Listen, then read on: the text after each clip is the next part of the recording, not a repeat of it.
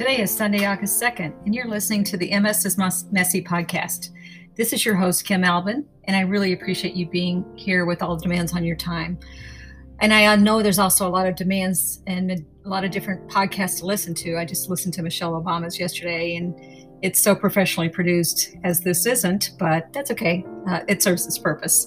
I spent this week thinking about life and death and the quality of life as it relates to people with MS um, or any illness or disease. I've heard comments, even from my own husband, where a flippant statement is made like, if I have to be in a wheelchair for the rest of my life, then just kill me now. I take offense to these proclamations for a couple of reasons. The first one being that I feel that a person with disabilities can still live a very full and rewarding life.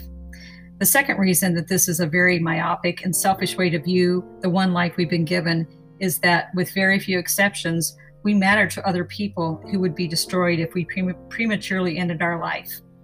In my particular case, I can't imagine feeling like I had nothing to offer the world just because my legs don't work very well.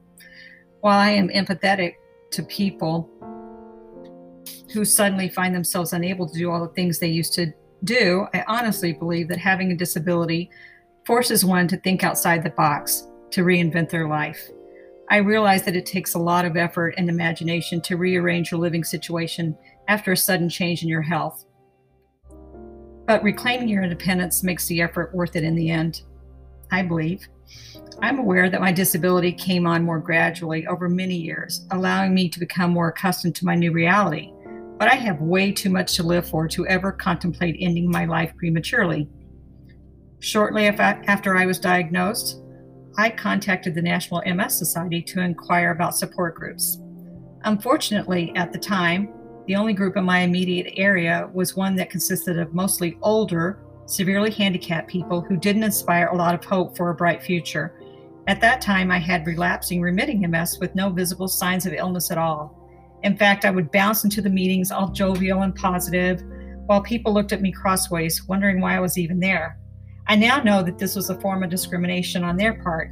In their eyes, I looked too good to be coming to this meeting with people in worse shape than myself.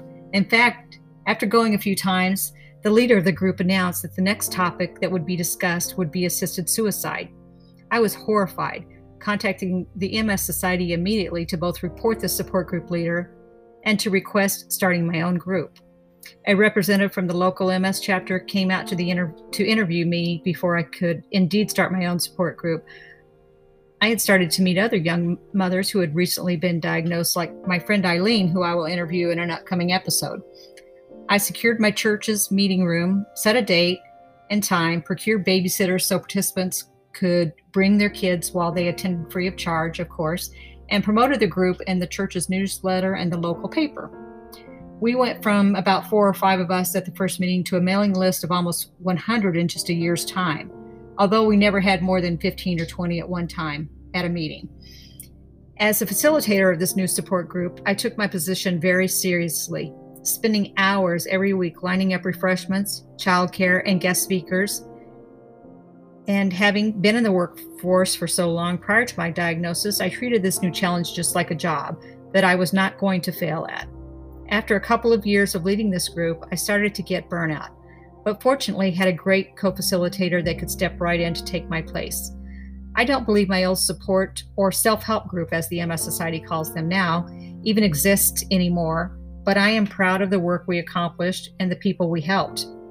There was this really nice older woman who had been living with MS for several years by the time she dropped in on one of our meetings. She came with her, her daughter, who had asked when it came her turn to talk about some of her mother's symptoms that were alarming her, curious that they might also be MS symptoms. Her mom was having shortness of breath and was real dizzy, if I recall. We counseled her to take her mom to either her neurologist or primary care physician right away because her complaints didn't sound like MS to the rest of us. Sure enough, the next meeting, this woman and her daughter came to the support group meeting to thank us profusely for helping them to seek medical attention because this woman went into her doctor and received a pacemaker that very same day. With tears in her eyes, this grateful woman told the group that if not for our prodding, she may have died from a heart attack. On another occasion, a man who worked as a landscaper shared with the group that he had been laid off from work because him, his employer said that he was jacking up his ins- their insurance rates because of the expensive MS treatments he needed.